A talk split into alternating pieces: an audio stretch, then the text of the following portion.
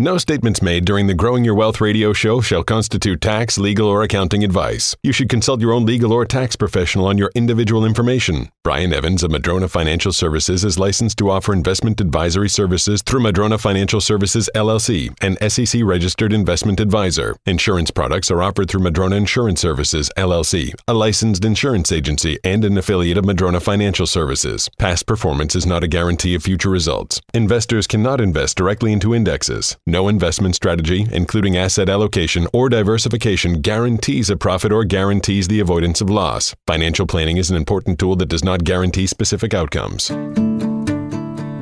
When it comes to investing, retirement, and legacy planning, the decisions you make today can greatly impact the quality of life for both you and your loved ones tomorrow. What you need is straight, unbiased information on the most important issues you'll face when planning for your financial future. Good news! You found the Growing Your Wealth radio show with Brian Evans. Brian is the founder of Madrona Financial Services, and with his background as a CPA, he brings a unique perspective to the investment and financial planning world. He follows the philosophy rooted in his tax experience of it's not what you make, but what you keep.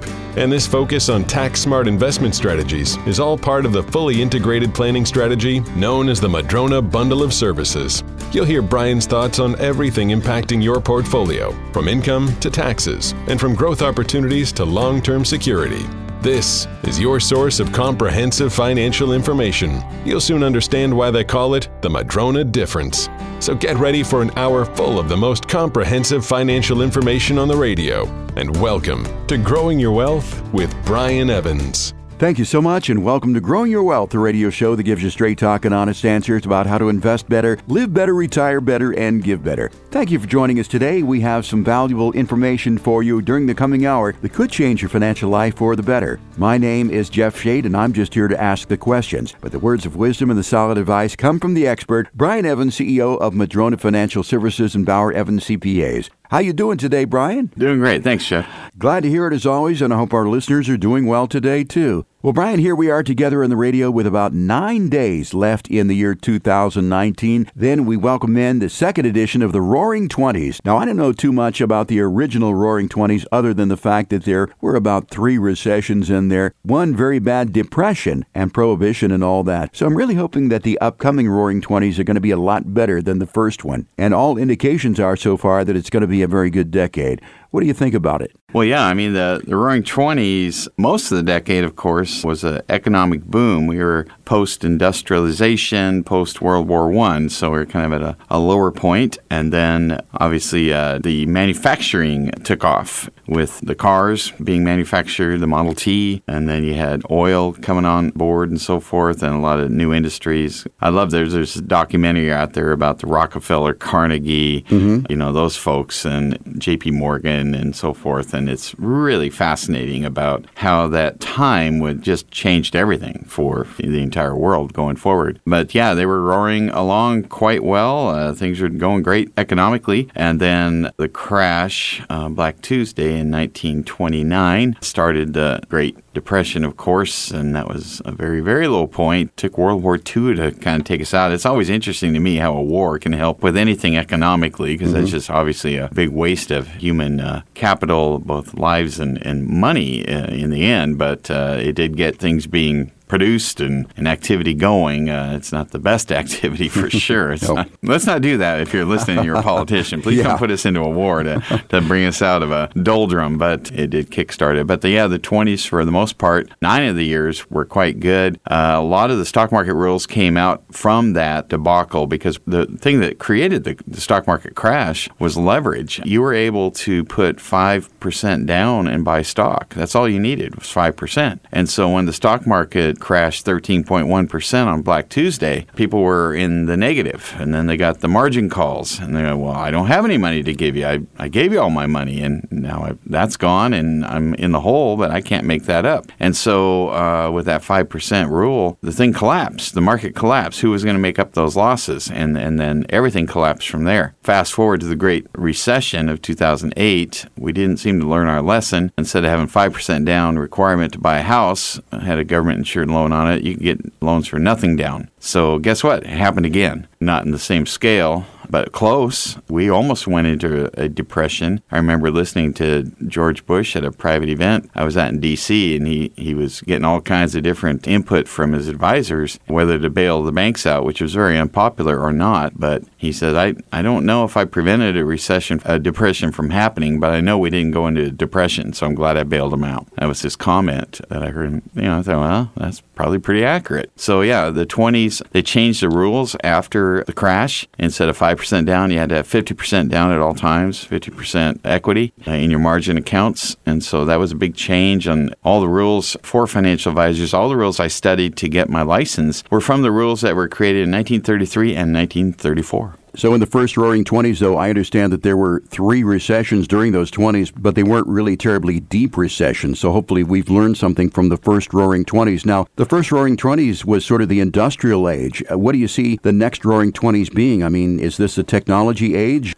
Uh, absolutely. It's the technology age. And now the technology age is going to be very different from the industrial age. The industrial age is making stuff, and the technology age goes well beyond that industry. It's kind of like looking at, okay, where, where are the companies going to be that are going to produce? Are they U.S. companies? Are they foreign companies? Well, U.S. companies are selling globally, and so they're affected by markets all around the world. So you can apply that to technology because technology advancements isn't just, hey, we're going to have more apps to pick from and, and buy on our phone. It's going to change energy, how it's produced, and how solar is produced, and how you know all these different cars are made in the future, and so forth. It's going to affect healthcare dramatically. It's it's affected manufacturing, 3D manufacturing, and, and all of that. It affects communication, advertising, obviously, probably not so much real estate, but you almost have to work harder to find an industry where technology isn't completely changing it than you do to find uh, where it is. So, with your investing strategies here in the upcoming roaring 20s, and we hope they're roaring in a very good way, I would think that you consider all of those things and that technology companies would be the hot ones. But again, not every technology company succeeds. We were talking about computers, and you know, we, there were so many people who were into computers or almost any industry. It usually boils down to two or three that are left standing. Yeah, and I think going forward, you know, there, there's going to be certain innovations that are going to come out that we're not even aware of today that will be starting to become economically very viable. And, and I think it'll happen in the energy world. We're still a ways away, evidently, from that. But I think we're, we're seeing great advances in that. And that's you know that's one thing I pull out of this is that people say, hey, we have to have another depression or recession. I'm I'm not sure we do necessarily. Uh, I don't think the stock market's overvalued at the moment based on the price earnings ratios being uh, right about its long term average. Corporate profits are up so much because we have this huge new middle class globally. We have low income tax rates, lower regulations, but technological advance and low interest rates. Mm-hmm. Uh, but technological advances make it so you can really cut your costs and produce a lot more for less money, affect a lot more people more efficiently using technology, whether it's in manufacturing or even how you're billing, I mean, or, or how you're sharing information. So technology advances certainly are helping the profitability of companies going forward. And that's not slowing down. I mean, that's speeding up, not slowing down. So I, I think that there's a lot of bottom line growth. Uh, again, uh, also because of the number of people that we have to sell to. 20 years ago, there was about a billion people on this planet planet that could afford goods and services. Now it's probably three or four billion. Yeah, and as you said, companies are enjoying some record profits at this point. Uh, I mean, the rate of joblessness is down. I mean, it looks like we're in pretty good shape here, but yet I did read an article this week that said uh, out of, I think, about 100 economists or so, that three out of four of them thought that we were due for a recession before 2021. But again, I think a lot of times they're just printing things in order to fill space in a newspaper. Mm-hmm. And with the upcoming elections, I mean, this is going to be a crazy election. In the past, we have mentioned the fact fact that we didn't think that presidents really did affect the economy that much. But how do you feel about it these days, considering what we have seen? I'd say there's a little bit more effect than I used to give it credit for. I didn't think that necessarily previous administrations did affect the economy as much, but I, I, can see some huge pitfalls to certain politicians. And, you know, obviously, I'm I'm on a show called Growing Your Wealth. I'm a financial advisor and a CPA, a business major. I don't believe in socialism, okay, in any way, shape, or form at all. Okay, so Elizabeth Warren, uh, you know, uh, Grandpa Bernie, uh, no. I'm, you're not getting my vote. You're not getting my support. I just don't believe in it. But I think it would be business as usual with a lot of the folks that are, are running right now, whether it's Bloomberg or Biden or Trump or whomever, be more business as usual. So I think it's more important that politicians don't get in the way of too much, you know, in, in economics rather than having too much to say ab- about how that's going to affect itself. Well, there were doomsayers too when President Trump was elected who said that the market is going to take a big hit. And if we look back at that, it didn't at all. As a matter of fact, it went up. It did, but not not right away. Uh, as the numbers are coming in, I remember watching that going, oh, tomorrow's going to be interesting at the office because, you know, the Dow was down at the time, uh, I think it was seven or 800 points. And once it figured out that Trump was going to win, but that all recovered within a day. So mm-hmm. it, it was kind of a strange thing. And then, yeah, it's been nothing but pretty much nothing but up ever since. A little step back last December, a year a year ago this month, S&P dropped 15 plus percent, and that was kind of scary. It's like, well, that is that a precursor to recession? But it wasn't really based on anything. So one of the takeaways that I would have is if I think technology is and the things I said are good for the economy, I don't see any blaring red blinky lights saying, "Oh no, look out! Warning, warning!" I don't really see that right now. And so what that would tell me is uh, if we do have some short-term blips in the you know downward trends that I wouldn't necessarily panic and say, "Oh, we better get out of the market. Here's that recession." A lot of people did last December, and they're they're sorry they did because the market rebounded almost immediately the next month. How do you feel about that buy and hold strategy? I mean, that's what we learned as kids is that you buy it and you hold it for a long period of time. Is that still a good strategy considering where the market is today, or do you really look at some other things? Yeah, I would differentiate between buy and hold and invest versus timing the market. So, buy and hold would say you buy a stock and you never change. I don't necessarily agree with that. I, I think that you can alternate kind of where your emphasis is in your diversifications. But the more important thing would be to not time the market. So, what some people say is, well, I buy for a while and then I hold it and I sell it and I'm out and I get back in. That's, I think, where people really have problems with their portfolio. So, in my opinion, now would be if you know whatever percentage you're comfortable with in the market, keep it in the market through the little ups and downs. Um, because right now, I don't see anything that's just jumping out at me saying that the market's set to fail. It's it's not overvalued. Profits are projected to be at all-time highs. Again, technology, interest rates, global consumer markets that are available. Uh, these are all positive signs. So I I don't see anything jumping out at me. But that doesn't mean it can't happen. I will say that I have to because because uh, I, I can't tell people, hey, everything's going to be rosy and sunshine and unicorns and all that forever because it won't be. But there's nothing obvious in, in my opinion. That's the voice of Brian Evans of Madrona Financial Services and Bauer Evans CPAs here on Growing Your Wealth. Glad you could join us here these few days before Christmas. On our show today, we'll continue to talk about some topical things, and among those is some information coming out of Seattle, Seattle City Council, which, if you thought there was a perfect storm brewing against landlords, well, I think the tsunami, the hurricane, the tornado is uh, here at this point because this is pretty shocking stuff. So we'll talk about that and more when our show continues right after this. Growing Your Wealth with Brian Evans will be right back with even more ways to help you stay focused on your retirement goals. When you need something important done around the house, you call a professional. Why is it when it comes to retirement investments, most people don't know what theirs is built on, or even if it's right for them? Madrona Financial Services is made of a team of professionals that will create a retirement plan as individual as you are and make sure your financial foundation is clear to you every step of the way. Call them today at 844 Madrona for a no obligation retirement readiness review. They'll learn about what you want most out of retirement, plus, you'll get an investment and retirement analysis and a tax analysis. You've worked hard to earn it and save it. Take the time to have the right professionals help you keep it and grow it. Find a better way at Madrona Financial Services and bring everything together. Call Madrona Financial Services today for your free retirement readiness review at 844 Madrona. That's 844 Madrona or visit them online at madronafinancial.com. That's madronafinancial.com.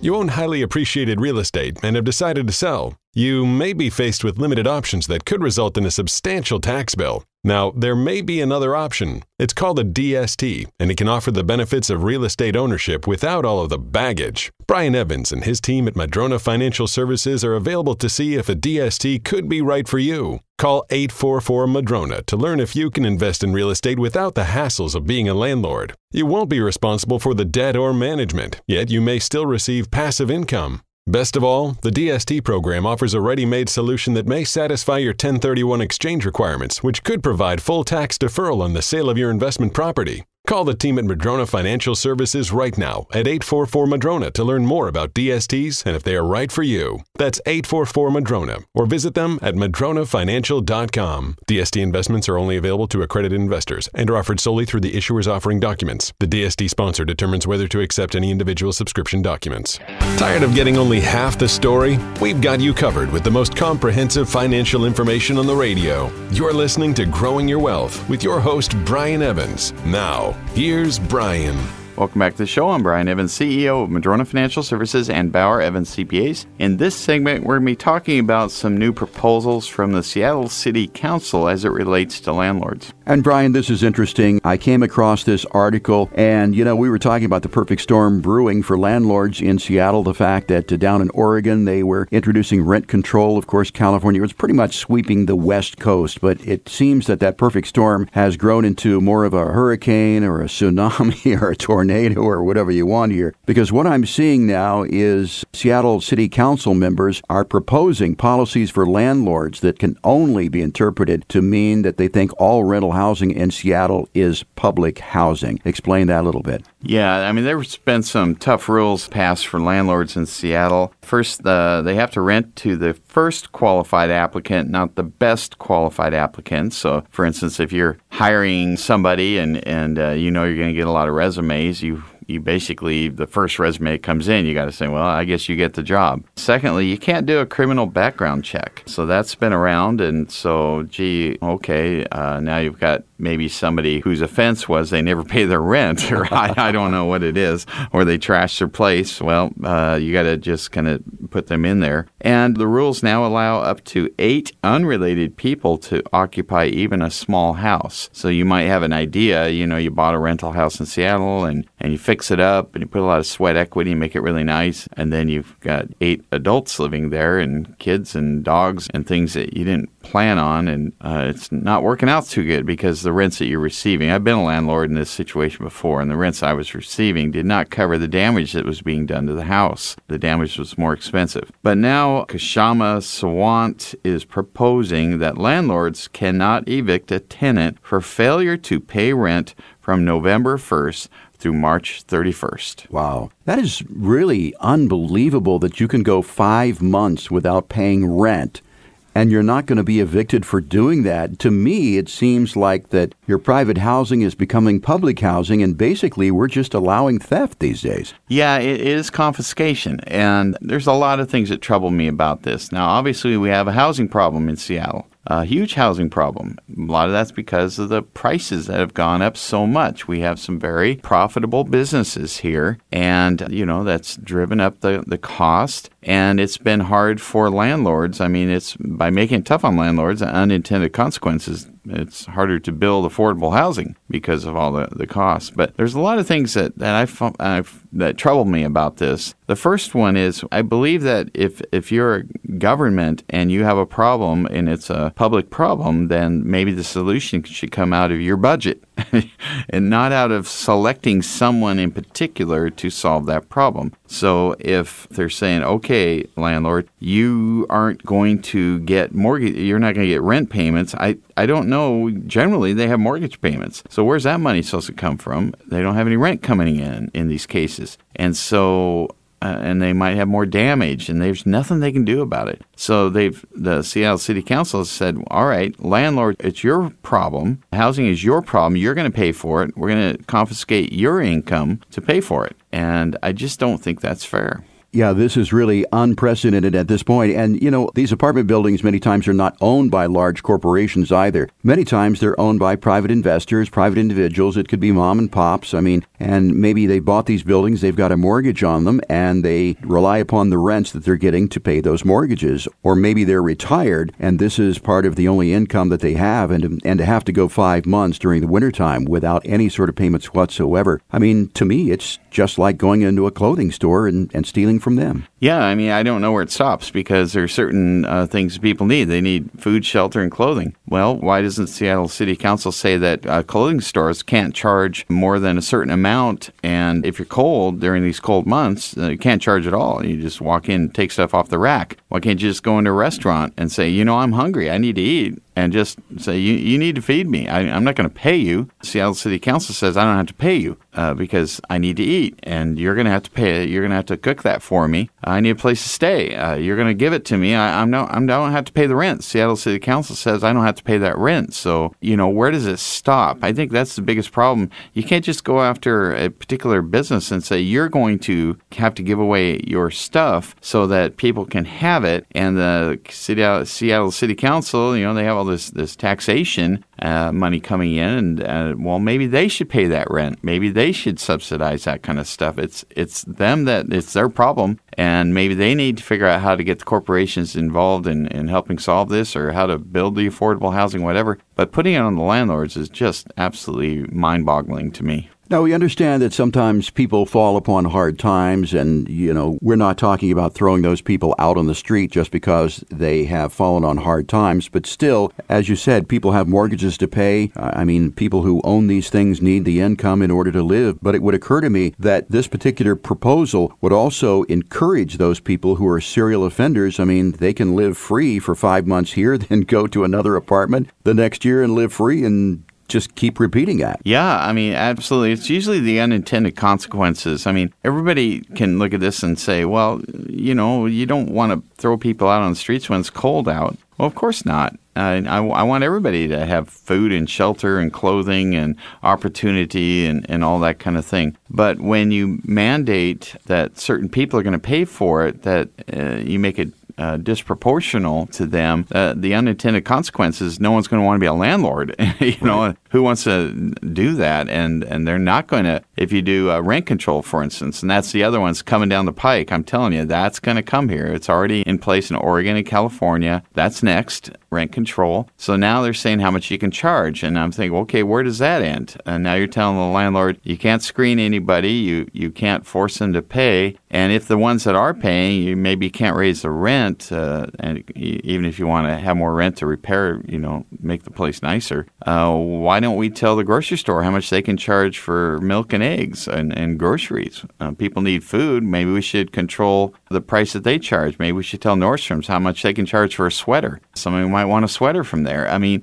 where does it end? when you start getting this you know granular on and and they keep seeming to go back to the the landlord. So I'm having this discussion because you know we talk DSTs on this show Delaware Statutory Trust and I think that's going to be a, a broader discussion going forward. Yeah and again landlords aren't all rich corporate people. So if you are listening to this program right now and you're afraid of this brewing storm coming you've got maybe a rental property or two and maybe you're up there in age a little bit you're thinking about maybe getting out of it is this a good time to get out of owning this rental property and being an active landlord, do you think? I absolutely do think that. If you own rental property in Seattle, unless you're a developer and, and, and creating new wealth all the time, doing that, that's fine. But if you've kind of gotten what you want out of it. You know, the price has gone up, it's gone way up. You've held it, and, and uh, you know if you sell it, there's going to be a big tax penalty on that then why not solve that? Uh, usually with the Delaware Statutory Trust, your cash flow in your pocket after doing the sale of your property and reinvesting into one of these uh, tax deferred and potentially eliminated down the road, your cash flow actually goes up significantly. I'm seeing this over and over and over where they, uh, these the the clients I'm talking to are just blown away. They're saying, "Well, wait a second, Brian. So in the final analysis, I can sell my property in Seattle at the top of the market. I mean, just the top of the market. I can do it before all these rent control and eviction law changes to make it really difficult for landlords. I can do this all before then. I can diversify into newer property and different property types in different parts of the country, the parts of the country that are growing the most, like the Sun Belt states. I can do all this. I can retire from being a landlord, have more time, less risk, and way more cash flow too. I'm like, yeah, that's kind of what it is. And so that is what I'm proposing here. Uh, that that if you own real estate, and and I want to make this real clear, that I, I do think now is that time. I mean, I, I more than it's ever been. Now is a better time to sell if you own rentals in Seattle than it's ever been. Prices have never been higher, and the rules coming down the pike have never been more scary for the landlord. So why not look into this now and don't put your head in the sand anymore? Now's the time to come out and go, I need to address this and learn about these DSTs now and make a good decision. Get that get that going before we have a drop in the market from rent control or other reasons. And Brian, I have more questions about Delaware statutory trusts in terms of the underlying investment and the icing on the cake, which would be the tax advantages, but not enough time in this segment to get to those. Once again, if you want to know more information about Delaware statutory trusts, maybe you are an active landlord right now and you're thinking about uh, getting away from this brewing storm that's just about to hit you and hit you hard, call Madrona Financial Services at 844 Madrona. That's 844 M A D R O N A and request an appointment to come and sit down and talk about Delaware Statutory Trust and the 1031 exchange. Also, for our loyal listeners today, we're offering a complimentary financial plan. Maybe you've gotten a plan from some other financial advisors, or maybe you don't have a plan yet. You want to talk about your situation and where you're headed into retirement. Call 844 Madrona. That's 844 M A D R O N A for your confidential and complimentary financial plan. No cost, no obligation whatsoever. And you can also request your financial plan online at madronafinancial.com. Thanks for joining us here in Growing Your Wealth. We're going to take a quick break. When we come back, we'll continue to talk Delaware statutory trusts. All that and more when our show continues after this. Stay tuned for more Growing Your Wealth with Brian Evans, the show you can't afford to miss. A dip in the market like we've seen lately could cost you years of retirement income, and it's unnecessary. This is Brian Evans, President and CEO of Madrona Financial Services. Today we see how investments can erode based on events here and around the world, but there's no doubt that people with better plans will be far less affected. So here are the four don'ts about investing in times like these. Don't panic, don't get hung up on talk of a correction, don't think anyone knows what's going to happen next, and don't be complacent. Now, here's your one do call Madrona Financial Services today, especially if you're at or near retirement. Our team specializes in retirement planning and can guide you to manage your risk no matter what's around the corner. Call us at 844 Madrona. Our team will review your retirement plan in two one hour meetings. It's quick, it's easy, and it just might add years of income to your retirement. Give us a call at 844 Madrona or visit madronafinancial.com. Do you know how to provide a 30 year retirement plan with a 40 year career? The number of Americans who live to 100 will increase by 10 times in the next 30 years. The facts are you could live longer than you thought, and the last thing you need is to run out of income when you need it the most. A plan that takes longevity into account increases the odds that you'll be financially able to do what you love with the people you love for the rest of your life. Call Madrona Financial Services now at 844 Madrona. They'll work with you to help your 40 year career finance your next 30 or more years. The economy, our lifespans, and retirement have changed drastically since the time we entered the workforce. Have your retirement and tax strategies kept up? Call Madrona Financial Services today at 844 Madrona for a complete no obligation retirement readiness review. Your retirement income plan should last as long as you do, and Madrona Financial Services can help you get there with a customized plan that suits you. Call right now for your retirement review at 844 Madrona or visit them online at madronafinancial.com. You can't build a house with just one tool, and you can't plan for retirement without an integrated, comprehensive strategy. If you want to get more information on the Madrona bundle of services, call Madrona Financial Services at 844 Madrona or go to madronafinancial.com. Now, back to more of Growing Your Wealth with Brian Evans.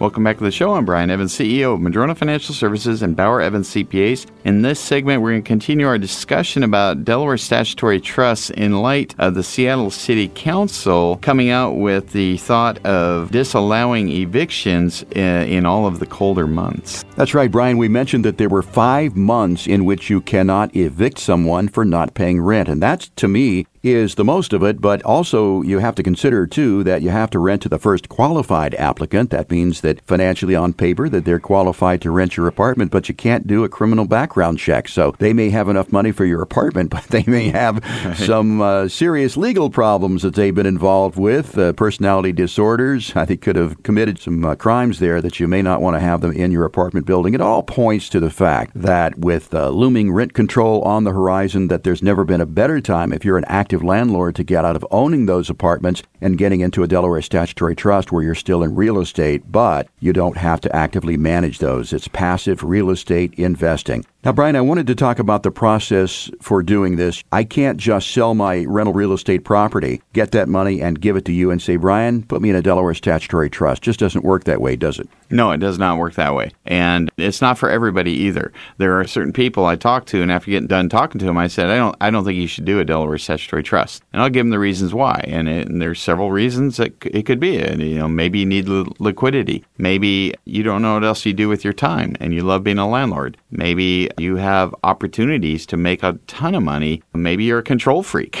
well, I say that tongue in cheek, but you just can't stand the fact of someone else being in charge of your real estate. Okay, these are all valid reasons not to do it. But there's some very valid reasons to do it. One is the Seattle prices and the Puget Sound prices of real estate are certainly very high, and, and we have something called a cap rate. A cap rate is the rate of return someone requires when they buy it. The lower that, that return that they require, the more money they're willing to pay for it. And right now we have a, a record low cap rate for our regions. So people are willing to essentially, in my opinion, overpay for properties. Now, the value of those properties could drop if that proposed rent control comes along our way. It most certainly will, will drop. And if this new proposal on evictions goes through, which it hasn't yet, but people in charge say it's going to. So I'm, I, I believe them. And so, yeah, I, when I look at the timing, I think the timing is great to look into the DST. Now, the process you asked about. Uh, the process is you've looked into it, you've had a conversation with us, and you go, huh, yeah, that is something I want to do. I don't want to pay the income tax. I want better uh, real estate in other parts of the country. I want better cash flow. I don't want to be a landlord. I want to re- preserve my step up in basis, etc. Many, many uh, positive attributes. So you've had that meeting and you said, yes, that's what I want to do. The next thing you do is you list your real estate with a licensed real estate agent uh, to get the best price. Prior, then you get somebody to offer you and you accept the offer. Great.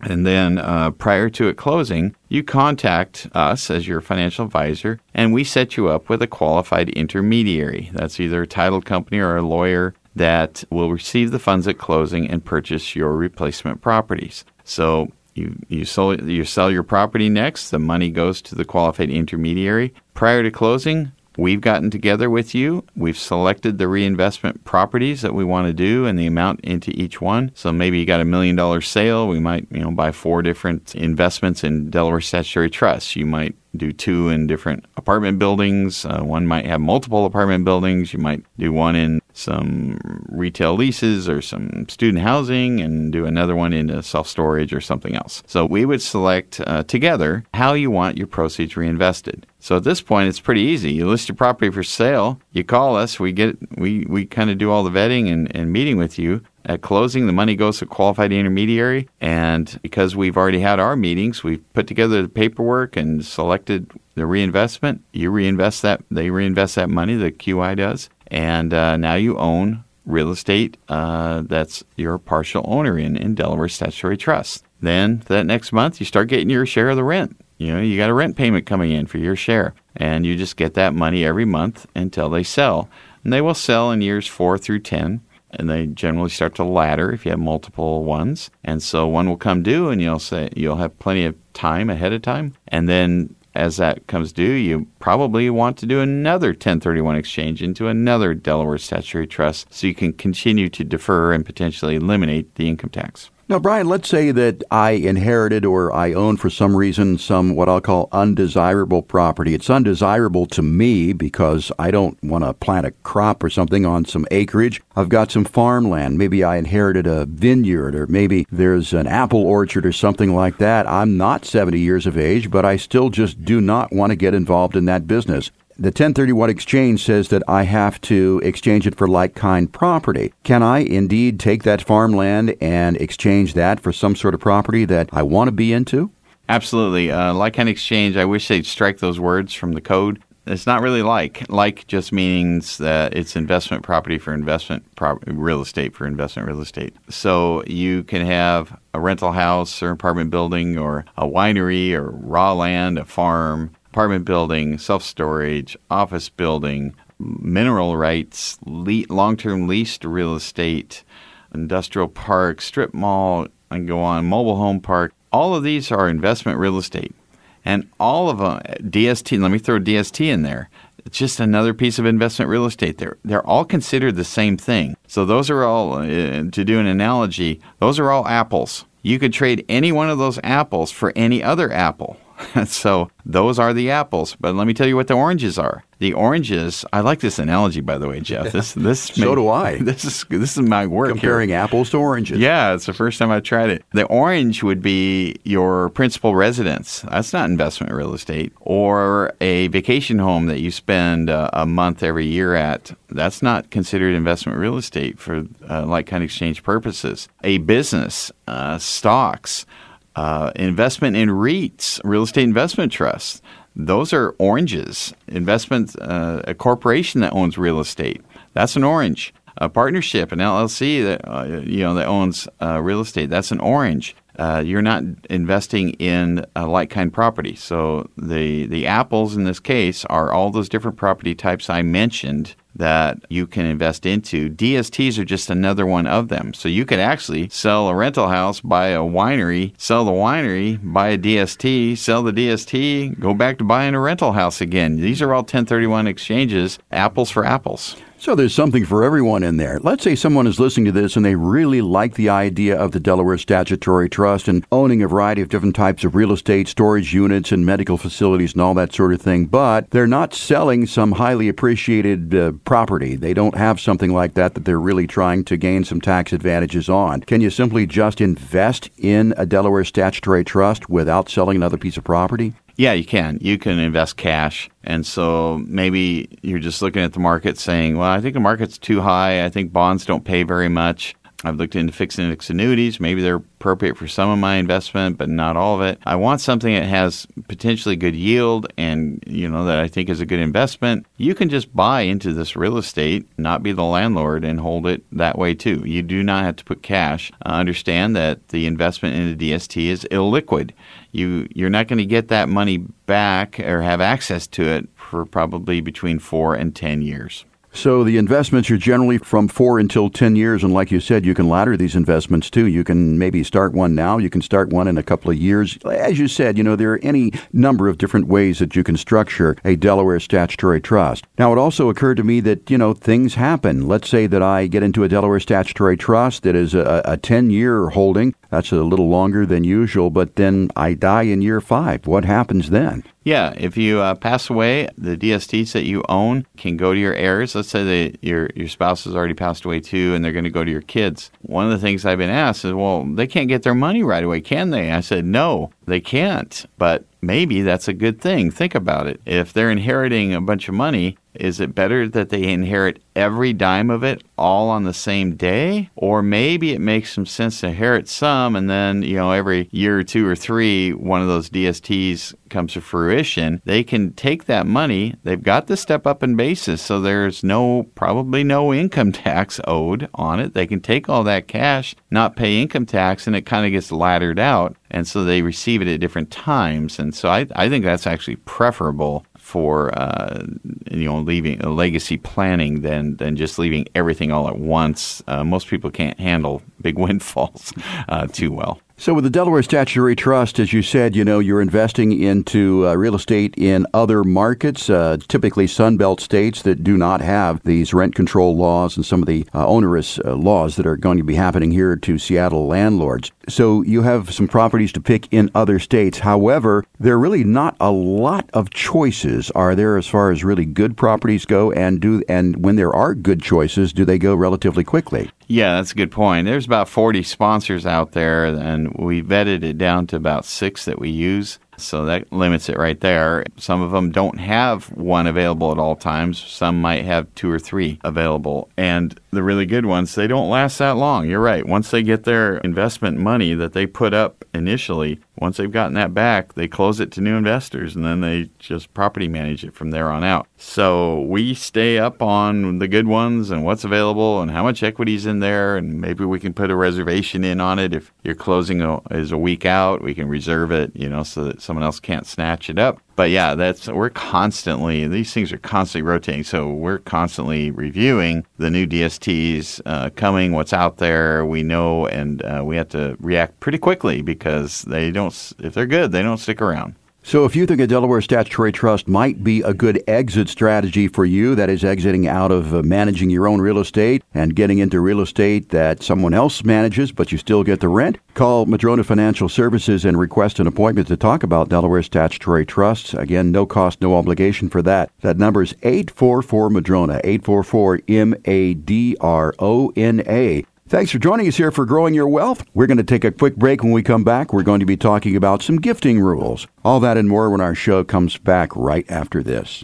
Discussing the financial issues that matter most to you. We'll be right back with more Growing Your Wealth with Brian Evans. Hi, this is Brian Evans, president of Madrona Financial Services. As a CPA and wealth manager, I've had lots of clients who owned highly appreciated real estate. And when it was time to sell that property, they all ran into the same problem a huge tax bill. Up to now, some of their only options were to either follow the strict requirements of a 1031 exchange for another property or pay the hefty tax on the gain. We have access to another option to help our clients. It's called a DST. With a DST, you can still receive the benefits of property ownership like passive income, but you won't be responsible for all the debt or management, and best of all, a DST may meet the qualifications for your 1031 exchange. Now you can potentially defer the tax hit on your highly appreciated property and still get the benefits of investing in real estate. Call us today at 844 Madrona to learn more about our DST program or visit us online at madronafinancial.com. DST investments are only available to accredited investors and are offered solely through the issuers offering documents. The DST sponsor determines whether to accept any individual subscription documents. If you've created wealth through owning your own business or through real estate investments, you're living the American dream.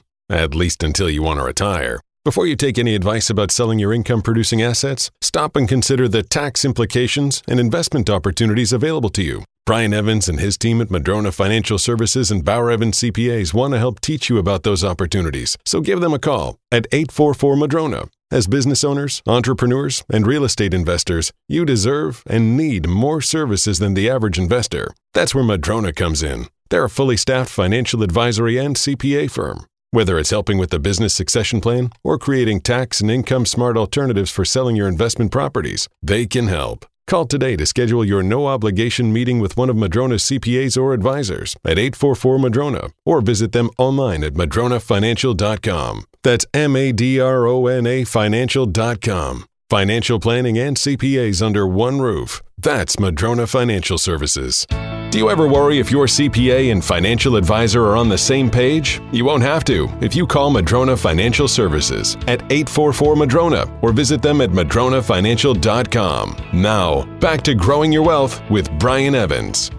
Welcome back to the show. I'm Brian Evans, CEO of Madrona Financial Services and Bauer Evans CPAs. In this segment, we're going to be talking about gifting rules as we get near the end of the year and people are doing lots of gifts. That's right, Brian. Do you have loved ones that you'd like to gift money to this year? Maybe this Christmas, or have you received a cash gift yourself? Well, know the rules regarding taxes on gifts for the 2019 gift year. So, Brian, the general rule is that any gift is subject to the federal gift tax, but there are some exceptions, right? That's right. And uh, it gets a little deeper than than that, and it's probably not as scary once you heard this. Uh, a lot of people are thinking, boy, if I receive a gift or an inheritance, I've, I've got to pay tax on that. Or if they give money away, they got to pay tax. I have not seen a lot of people that ever actually physically write a check for a gift or inheritance. Mm-hmm. So uh, there's a lot of exceptions that we could talk about here.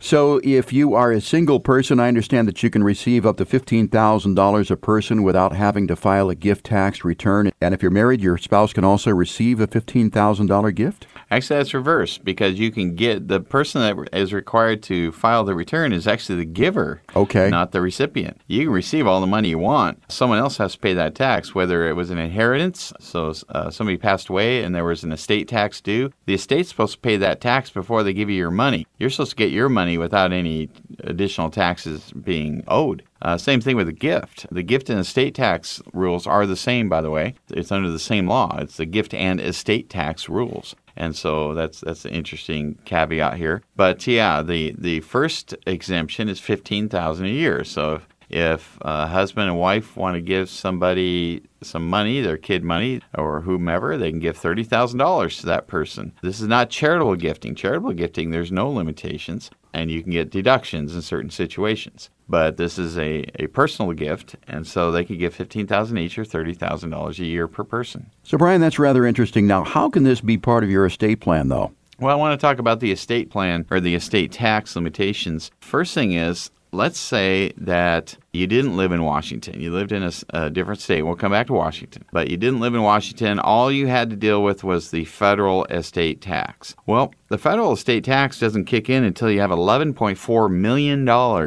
And so if you were to give money away during your lifetime, that can start eating into $11.4 million. So let's, here's the example I would use. Let's say that husband and wife decided to give their kid $130,000. Well, we just said the $30,000 of that is exempt, but the 100,000 isn't. So now they owe tax on the 100,000. However, that tax rate is zero. Because all that $100,000 does and all the filing says is we were able to uh, give away or leave at death 11.4 million. Now we've nipped into that a little bit. Now we've used 100 grand of that. So now we can only die or give away during our lifetime 11.3 million. And so the gift tax return makes you uh, say, now I don't have 11.4, I have an 11.3. Well, for most people, that's, that doesn't matter. That's fine. You can give away as much as you want. File the gift tax return, so what? You're not worth 11.4. And a married couple could actually do twice that amount, 22.8 million combined, if they have the proper provisions in their will. So why do we care?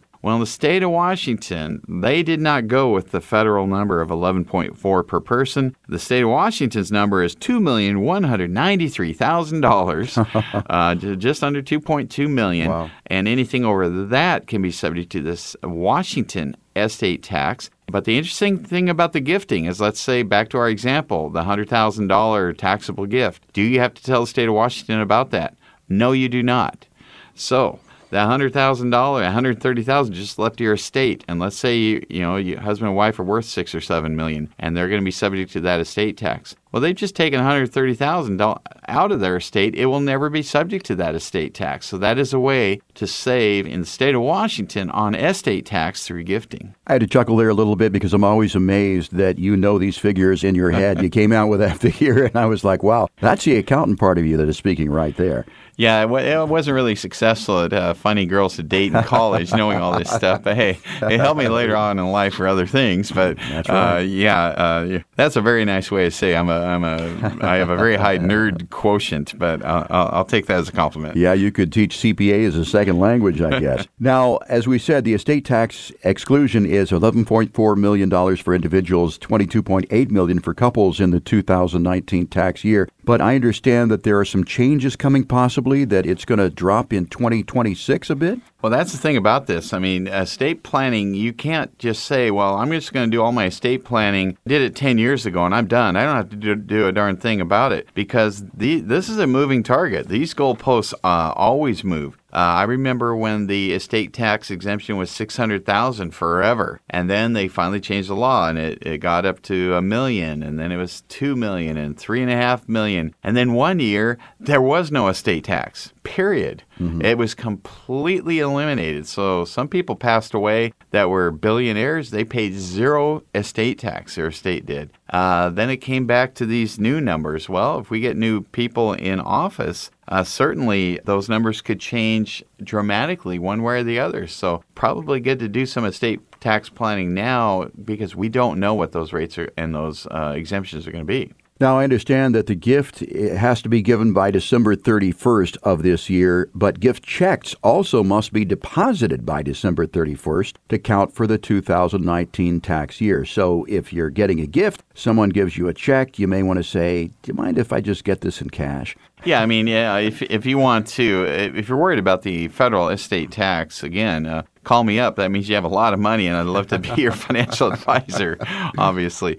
But uh, and we'll do lots of great planning here. But uh, yeah, certainly each each calendar year is what dictates, and so you could give somebody a gift on December, you know, last week in December and the first week of January. Well, they're in two different calendar years, so they're not added together. That's right. So don't give that gift on New Year's Eve better to give it on Christmas there and make sure that they cash that check by December 31st. We're talking about how much you can gift tax free here on Growing Your Wealth. So, Brian, what can high net worth individuals do to reduce their estate taxes? Oh yeah, there's some great strategies out there for that, and that's that's where I get to have some fun, especially dovetailing that with the investment strategy. So being you know a CPA firm and investment advisor, we get to put the two together, and that's a critical piece of this. One way is to use these gifting rules and to max out gifts into a trust. The trust can accumulate assets and grow assets, and these are assets that are leaving the taxable estate for this high net worth individual you're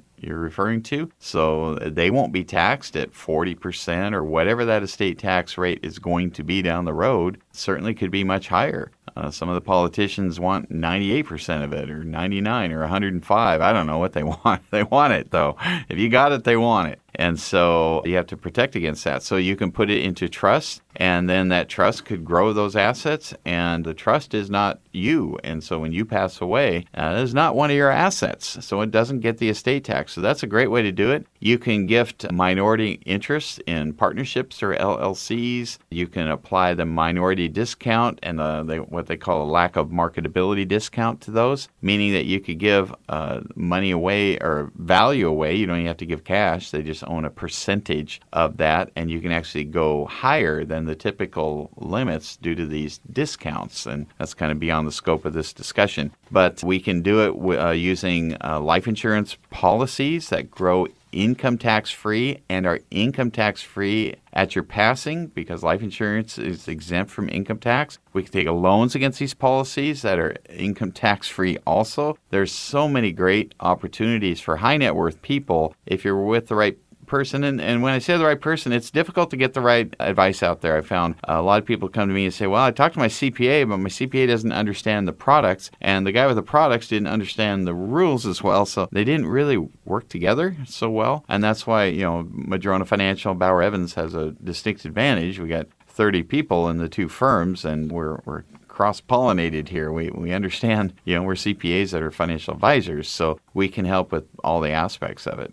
So, high net worth individuals have some unique circumstances that you can help them with here at Madrona Financial Services and some unique needs when it comes to philanthropy. You talked about trusts there, but let's say that I want to leave a legacy. My business wants to leave a legacy, or my family wants to leave, leave a legacy. Are there other things that you can set up for my business or my family that will keep the charitable causes going? Absolutely. You can do a private charitable foundation, donor advised funds. There's a lot of ways you can do that. Uh, we, you know, if you're going to do it, you might as well uh, have good tax ramifications come out of it too. That's just part of the uh, legacy planning. Uh, legacy planning goes way beyond just the taxes too. I mean, we certainly want to talk about that and make sure that, that that's taken care of because you worked hard for your money and and uh, you took the risks and and now it's grown to be a, a large amount. Hate to see half of that just leave because you didn't do some planning and and whether that planning is for your kids or you know your your legacy that way or charities or a combination of the two, it might be preferable that you can max that out uh, net of tax. So that's something we can help people with. But a big thing that I run into a lot is helping talk about trust with people that maybe have kids that aren't real good with money or they're concerned about that, or they want uh, multi generational transfers. They've they've seen the stats that that uh, eighty percent of households that have over twenty million dollars, that money doesn't last more than one generation, and so they want that to be the case. And so there's a lot of other things that we can do, protections that you can put in place in your trust uh, wording. We work with your attorneys and we help with the estate planning and the product placement on the investment side too to make sure you get the best result. So, if you're feeling philanthropic and you want to leave something left as a legacy besides just dollars in your bank account, and you want your causes to live on after you're gone, again, consider a trust, a donor advised fund, or maybe even a foundation. Bill Gates has a foundation, which is a big foundation, but still the rules and regs would apply to you as they do to Bill Gates. And, you know, long after Bill Gates is gone, we'll remember him for a lot of things, but also the good that the Bill Gates Foundation is doing. Well, once again, Brian, we're out of time for this week. Before we go, I want to thank everyone for listening to us today and wish everybody happy holidays, Merry Christmas, Happy New Year. The executive producer growing your wealth, John Capuano. Our director of program operations is the Cookie Monster, Greg Dennett. Our show is produced by the lovely, talented, and dangerous six degree black belt, our Swedish princess, Stephanie Choblum. Christy Parmenter is our associate producer. Laura McLaughlin is our content supervisor. Josh Toy is our technical editor. And Surfer Boy Pete Guston is our announcer. For Brian Evans, I'm Jeff Shade. Have a great Saturday. We'll talk to you again next week with another edition of Growing Your Wealth. The Madrona bundle of services has become so popular that we started bundling everything. Hi, this is Brian Evans, founder of Madrona Financial Services, to tell you about the latest thing we bundled our books. We're proud to announce the Complete Book of Retirement, which bundles together our guides on retirement investing, annuities, passive real estate investing, and even information for the high net worth investor into one convenient and informative book. You can get your free copy today by going to madronafinancial.com. And if you're looking for even more information on investing, you can sign up for Madrona University to continue your investor education. Of course, if you need more personalized help, you can always sign up for a complimentary review. We'll sit down to discuss your retirement plan and explain how the Madrona bundle of services provides you with everything you need to plan for retirement under one roof. Get started today by calling 844 Madrona and don't forget to download your free copy of the Complete Book of Retirement at madronafinancial.com. At Madrona Financial Services, we help people finance their retirement so they can spend their time living life instead of worrying about it. The fact of the matter is, your portfolio will likely need to last about 30 years or more, and the sooner you do something about it, the better off you can be. So if you're not 100% sure that your plan is rock solid, Call us today at 844 Madrona for a review. It's super easy. We'll ask you a bunch of questions to find out what's most important in your life and what makes you happy. Next, we'll review your current plan, and then our team will strategize on ways to make your portfolio, your tax strategy, your use of Social Security, and an estate plan better suited for you. At Madrona Financial Services, we want your retirement to be about living life, and we'll sweat the small stuff for you. Call us today for your free review at 844 Madrona. That's 844 M A D R O N A. Or visit us at madronafinancial.com.